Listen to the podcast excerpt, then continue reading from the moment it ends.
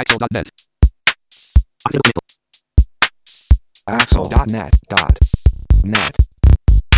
こんにちは。アクセシビリティの情報サイトアクセルがお送りするポッドキャスト号外サイトワールド2015特集です。中根です。意識です。はい、辻です。よはい、よろしくお願いしまろしすく。お願いしおます。願いします。えーっと今回はえーソフトバンクさんですね。ソフトバンクの工藤さんへのインタビューの模様をお送りします。えー、石木さんと辻さん3人で伺ってきました。はいはい、では早速どうぞ。えーサイトワールド2015えーソフトバンクさんの、えーブースにブースの裏にお邪魔してます、えーソフトバンクの工藤さんにお話を伺います、よろしくお願いしますよろしくお願いします。願いしまえー、とソフトバンクさん、今回初めて多分サイトワールド出店なのではないかという気がするんですが、初めてですね。えーとどういった出店内容か、まず簡単に教えていただけますか？えっ、とソフトバンクからリリースしている、えー視覚障害者向け使い方教室 for iPhone っていうアプリの、えー紹介をしています。はいえーこちら、どういうアプリでしょうか？えっ、と iPhone の使い方ってあのボイスオーバーを有効化した時って結構普通に使ってる使い方とちょっと違うっていうところ、うんというところとそもそも iPhone って使えるのかどうかっていうのはあんまり知られてないっていうのがありますね、で、えー、とソフトバンクとしてももともと iOS にあのボイスオーバーがあるので、まあ、使おうと思ってくれてる人がある意味自らそう先進的にトライアンドエラーを繰り返して情報を共有しているっていう中で、はい。いろんなところであの自発的に講習会とかされているっていう中であのできる限り広くそういったその使い方 iOS を使ったえボイスオーバーを使って見なくても画面を触って操作できるっていうのを広く知らしめるっていう意味で、まあ、要するにその端末を購入する中で、まあ、iPhone っていう選択肢もあるんじゃないかっていう気づきを与えてあげるのが結構重要なんじゃないかなっていうので、えーはい。提供してます。えーとまあ、ボイスオーバーの使い方を、まあ、学習するためのそうですね。はい。というような位置づけだと思うんですけれども、これ、まああの我々というか、まあ、僕とか辻さんとかなんかはそれこそ今おっしゃったようなトライアンドエラーで、なんとなくなんとなく使ってなんとなく知ってっていうような感じだと思うんですけれども、まあ、そういったことがなかなか難しい人たちへ向けてというような感じですか？そうね、あの要するにリテラシーがすごく高くて、はい。モチベーションがすごい高い人って、はい。あの自ら情報を仕入れてどんどん使い方ってできると思うんですけども、そういった方って本当にごく一部で大半の人は周りの方が使ってるからとかなんとなく使えそうだけど私には無理かもみたいな状態が幅広くあるのかなと思ってまして、はい。じゃあそういった人たちってどうやったら使いやすくなるのかなっていうところがずっと課題だったんですけども、はい。そのどこかの場所で講習会をやるとかっていうともうその瞬間1時間2時間枠でですね、はいはい。全部覚えて帰るってやっぱり難しいんじゃないかなっていうのをずっと思っていて。はいでソフトバンクのじゃあショップ全員がすごい知識を上げて、うん。すごい接客をできればもう万々歳なんですけども なかなかその昨日今日入った新新入スタッフがですね、そういったことができるかっていうとなかなか難しい、うん。だったらもうそういった情報は、えーストア上にアプリストア上に配信された状態で要するに近くにいる第三者例えばご友人でもご家族でもサポートしてくれる方でも、誰か iPhone を使っている状態であったら、その人が教師役になって、えー使い方教室をその場で開催できる。あーなるほど。気軽にできる。何回もできる、で十分本人が納得した上であこれ私にも使えそうかもとか、うん。興味がどんどん出てきたら、ぜひ購入の検討をみたいな、そんなスタンスで、なるほど、じゃあ、まあ、あのイメージとしては、その勉強したいって思う人が、はい。えーっとよし、やるぞと思ってやるというよりは、この人に教えてあげたいと思う人が使えるツールというような位置づけっていう側面が大きいのかなっていうところですかね。そういった側面も持ってるっていうはい形ですね、なので、えっと、使い方教室をたあの立ち上げると最初に、えーサポートしてくれる人と一緒に使った方が効率的ですっては、もう初めから宣言しちゃってる。んですね、はい。ある意味独力でできないかって言われたら、まあ、そうではないんですけど、うん。やっぱりそのどうしても独力でやっていくとその指のど勝手に誤作動を起こしてるその持ち方一つでタッチパネルが指にかかってるとかって、経験していけばなんとなく分かるんですけど、えー、だから最初からそれ指がかかってるよとか指摘を受ける方と、要するにワイワイやりながら学んでいくっていうのは結構大事なんじゃないかなと思って、その講習会とかってやってても。もう一人で延々とっていうより周りの方と、い、やいや違うワイワイとか、そのやらせてっていうやり方でもうモチベーションちょっとずつ上げて学んでいくっていうのが大事かなと思う、でアプリの内容自体もそういった意味ではもう一から全部教えるではなくて、本当に必要最低限のものを最適な場所で配置してるっていう作りに、えーしてます、うん、ある程度簡単なジェスチャーができたらもう応用練習にしてしまったりその前に1回シリを挟んで見ていたりとか、はい。はい、その前には目の見える人向けにボイスオーバーオフの仕方をちゃんと学んでください。なるほどはい、そうでしたね。立てて作ってます、はい、大変になっちゃいますもんね、はい、ジェスチャー全然変わっちゃいますからね、うん、そうそうですね。その辺は確かに、まあ、僕自身はあの一応最初から最後まで全部 やってみたんですけれども、はい、どんな感じなんだろうと思って、でも例えばそのすごくやっぱりあの考えられてるなと思ったらその辺だったりとか、あとあの電話を取ってみようとか、その辺実際に必要になるよねこれっていうのがちゃんと抑えられてるなっていう印象はすごく受けました。まあ、だからやっぱりそういうあの本当に使えるのかどうかっていう判断材料をしっかり与えるっていうところがもうやっぱり役割としては大きそうですよね。はい、うんちょうど僕あの先週の日曜日に土浦で iPhone、iPad の講習会の講師をしてきたところなんですけど、はい、某に体験実習っていうのをやったんですね。専門の方も弱視の方もいらしたんですけど、はい。うん、こう使えれば便利そうだけど点々点っていうところがすごく、うん引っかかる方が多くて、はい、でどうしようかなどうしようかなって思ってる。でそういう時にこういうアプリで家に帰ってからも練習できますよとか、うん、あのお知り合いの方いらっしゃれば無料でダウンロードしてすぐ練習できますよっていうふうなご案内ができるとじゃあちょっと練習してみようかっていうちょっとハードルがやっぱ下がる。そうですね。そうですね。例えばコミュニケーションツールとしてはすごく便利なんだなって思いますね、うん、あとあのやっぱりそのなんだろうサポートしてくれる人を巻き込むっていうことが、結果としてボイスオーバーの認知度を上げるっていうことにすごいつながるなと思っていて、そこでそういう人があ見えない人にも使えるんだって思ってくれるチャンスが増えるっていうこともあるだろうなと思っていてこれすごく僕は最初は独力でできるっていうことを主眼に置いた方がいいんじゃないのって思ったんですけれども実際にちょっと使ってみるとその考えはちょっと変わってあのやっぱりこういうやり方も十分ありだなっていう。そうですね。今日いらした方でも実は友達が一緒に一緒にいらしていてあの友達が本当に iPhone 持ってるっていう状態で、えー、iPhone 持ってるんだったらぜひインストールしてこの後お二人で学んでくださいって言ったらそれだけでもう話が済むんですよ、ここで一から時間をかけて1対1でやるんじゃなくて、もうそこら辺のカフェで一緒にやってくださいっていうことができるっていうのが本当にいいところかなと友達もそうですし家族さん家族ですね。息子さん娘さんがもう iPhone 使っているとかっていう環境も結構ケースとしては多いと思うので、うん、そういったところでもできると思いますあと本当に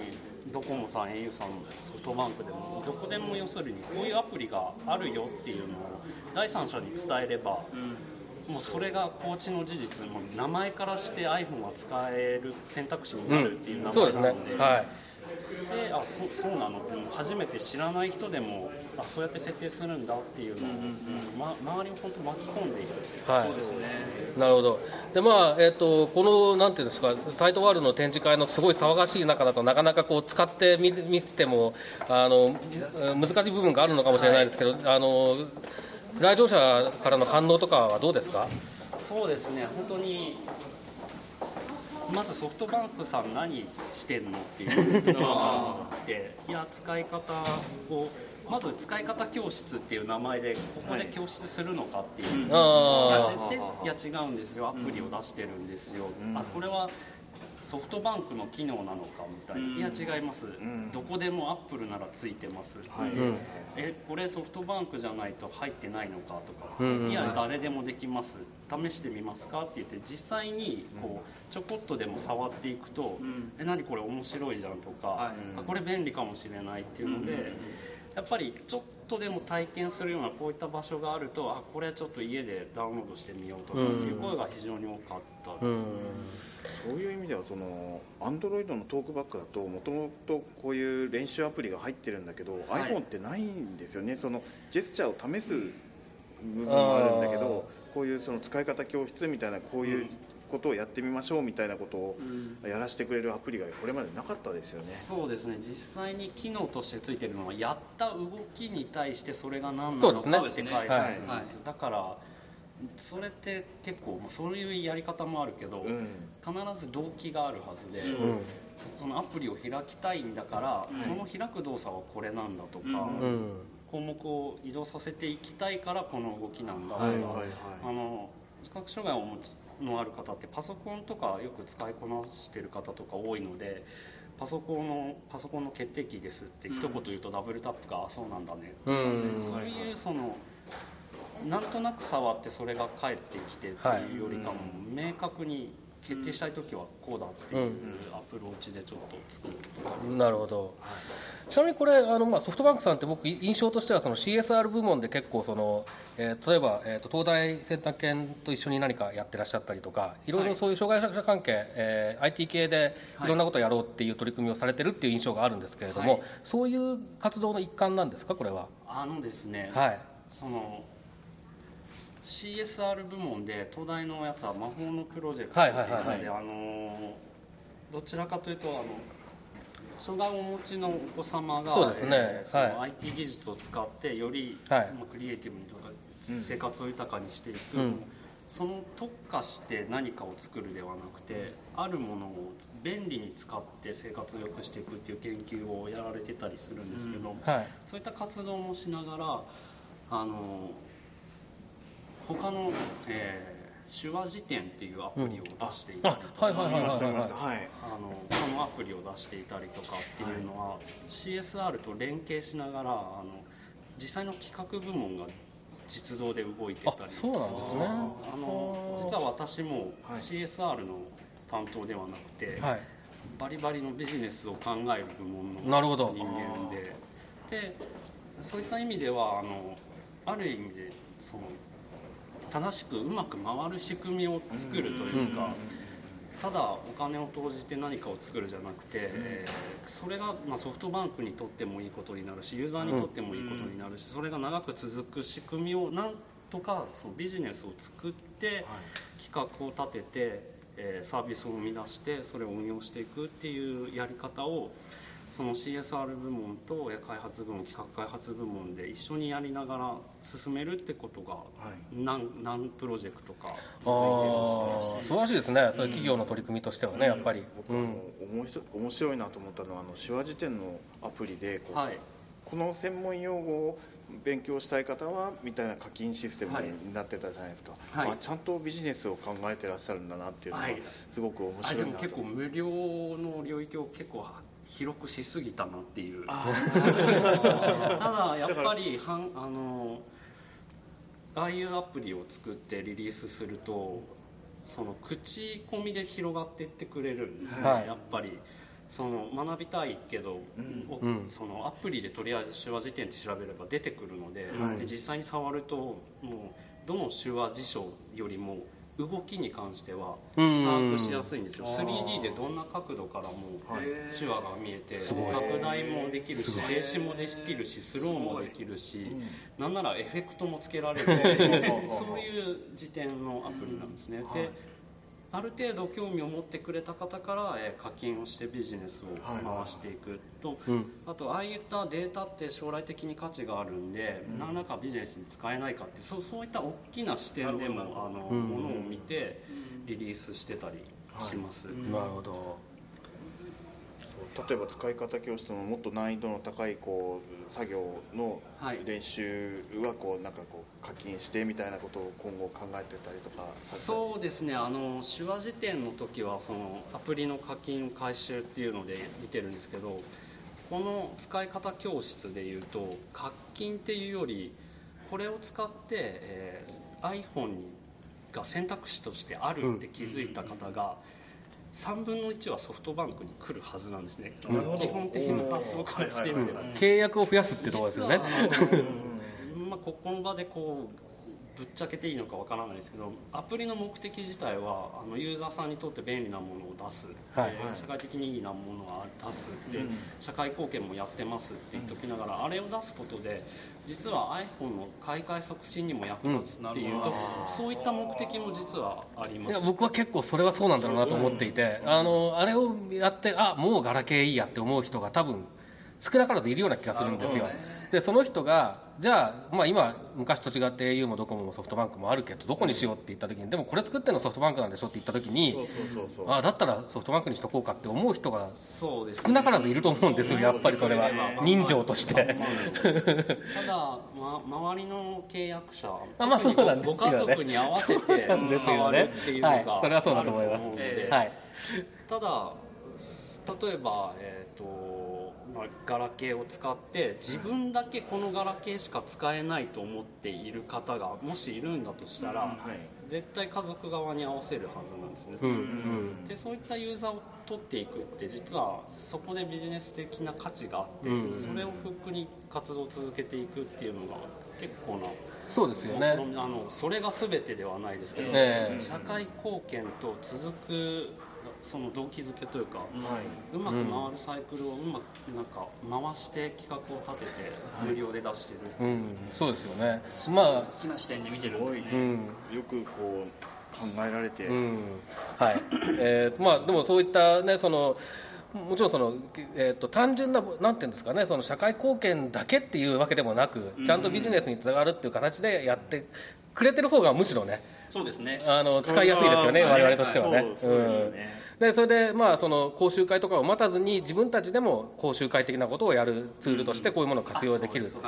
でえっ、とまあだからそれこそ周りにこれ衝撃的だったんですけど僕と同じ年齢のやつが iPhone とか俺もういいよ新しいもの覚えたくないしって言ったんですよ全全盲のやつが、でまあまあ気持ちが分からなくないんですよ。もうもう中年ですから。だけだけど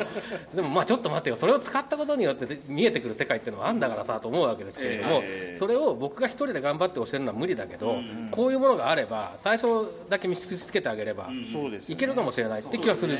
そう,、そうやってやっぱりだから周りの視覚障害者同士でもねあの広めていくのに使えるんじゃないかなというような印象は持っています。はいえー、となんか散々話してしまってなんかデモとか全然していただかなかったんですけどどう どうしましょうか？どうしましょう？そうですね。今デモをすると結構長長い時間になると思うんですけど、はい、簡単にじゃあ、どういったものか。そうですね。はい、えーと、使い方教室っていうアプリを開くとですね、はい、使い方教メインメニュー。消音はオフです。メインメニュー。アプリのメインメニュー画面です画面には上から6つのメニューボタンが配置されています。最初が「このアプリについて」というメニューでその後レッスン1からレッスン4までのメニューがあり最後がインフォメーションメニューとなっています。初めての方はサポーターの方と一緒に「このアプリについて」を押してレッスンをスタートしましょう。で、えーと、このアプリについてから、えー、レッスン1レッスン2レッスン2レッスン2 VoiceOver についてレッスン3操作練習。でさらに便利な情報を伝えてる。便利に使うっていうものがあってですね、はい、でこのアプリについてっていうのは今前段で言った通り、うん、iPhone っていうのは実は使えるんですってい。うことを説明していたりとか、はい、サポートとはいえこう一人で何もかも操作方法を独学でやるっていうのはどうしても難しいんでサポーターの方サポートしてくださいねっていうような、うん、その目的このアプリの目的が書かれてる感じになるんです。で実際に iPhone に触れるっていうメニューを選ぶと、えー、どんどんと先に進むんですけど。例えばですね、えっと iPhone に触れてみましょうっていう。各部の位置使い方で全く触ったことがない人に入って手渡していろいろ探ってくれてはいるんですけどそれをもう順路立ててこのボタンはこういった機能を持ってるんだよっていうのをこう触触らせてあげる。だからどこがに何があるかっていうのを把握するっていうのがまず第一段階なのでそういったことをこう一緒に触っていきましょうっていうもの。うん。で、えー戻ります。で、えーボイスオーバーについてはあのボイスオーバーの設定方法解除方法VoiceOver にすると通常から何がどう変わるのかっていうのを結構丁寧に説明してます、周りの方とかがいきなり VoiceOver オンってして混乱してあ解除方法が分かんないってならないようにもう VoiceOver のオフの仕方まで説明して、じゃあ VoiceOver をオンにして、えー操作練習をしていきましょうっていう、えー実際のメニューが多い。操作練習。目次レッスン3ではボイスオーバーを使って iPhone を操作するジェスチャーを学習していきます、はじめに基本ジェスチャー練習で指を使った基本の操作方法を学習し次に応用練習で学習したジェスチャーを使って iPhone を操作する練習ができます。で基本ジェスチャー練習は最低限のジェスチャーに絞って、えー先に学習できるような形をとってますとして指を使ったさまざまなで今お見せするのがダブルタップの練習っていうのをやるんです。ね先ほど言った通り、えー先にダブルタップの動きっていうのが何でそれはどうするためのものかっていうものを先に説明していくんですね。2回強く押し込む必要はありません。こう強く押したりする必要ないよあえてパソコンっていう言葉を入れた画りとか面を1本指でタッチしながらなぞっていくとその下にあるボタン名やテキストが読み上げられます。読み上げられてそれを実行したい場合にそれを実行したい時にダブルタップをっていうのを使うんですよっていうのを先に説明してです。ねあの実際練習してみましょうっていう。練習しましょう。シングルタップです。ここで自由にこう触ってもらってあの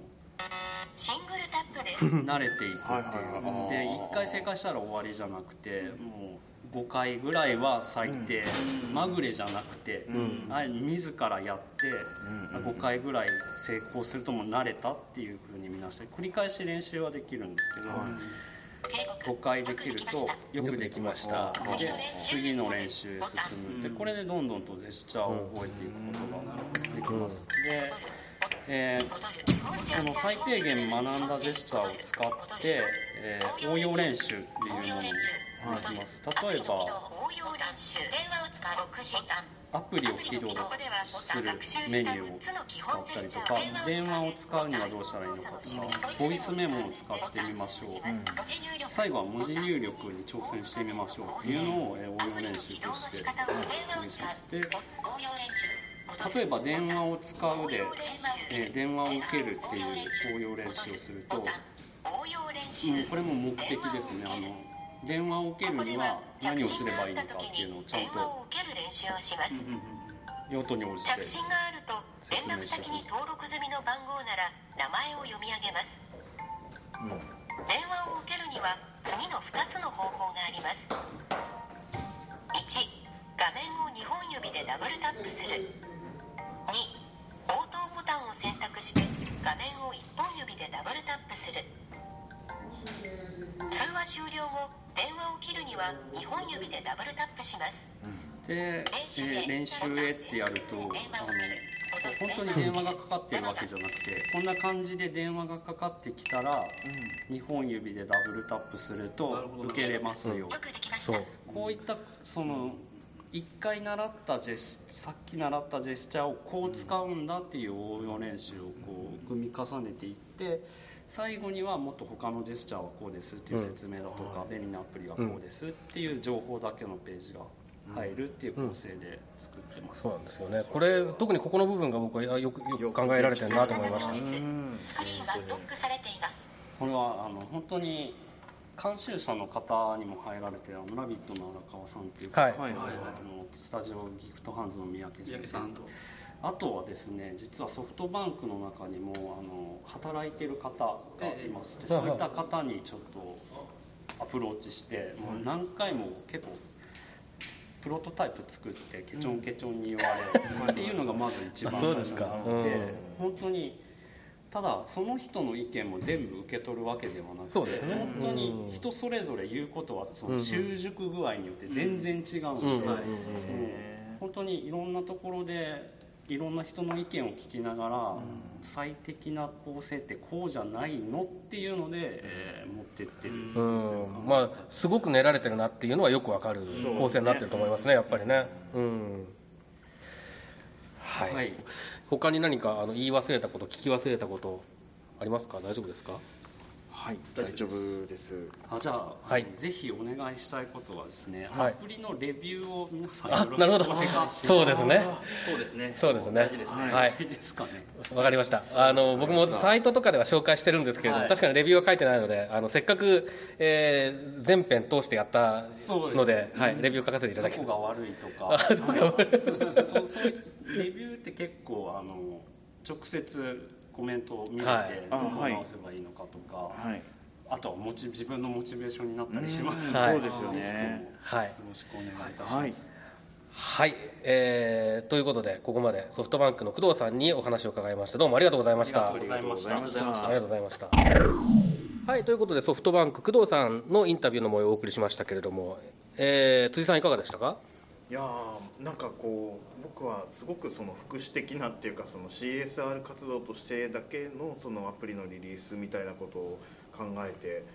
あのいたのですごくそのビジネス面でもねしっかり考えてリリースされたアプリだっていうことを知ってこうすごくなんか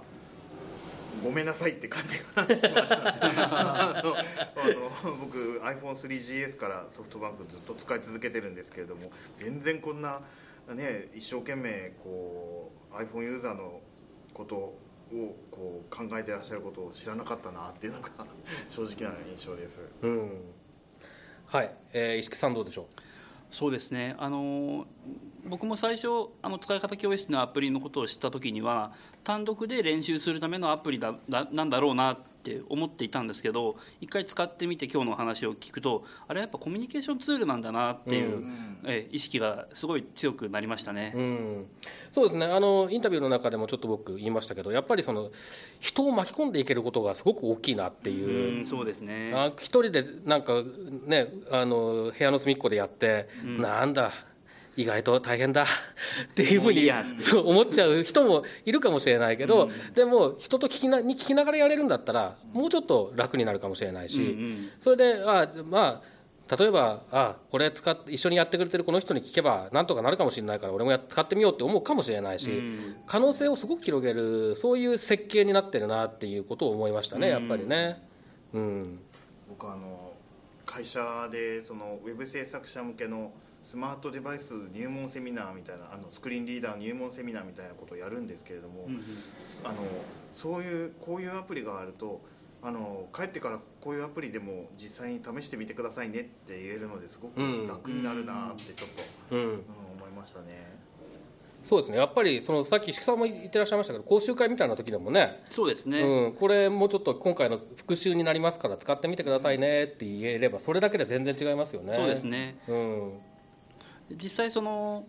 iPhone を持ってない人の周りにもたくさん持ってる人がいて、その人を介して、えー、最初のきっかけができるっていうのはすごくなんかこうこう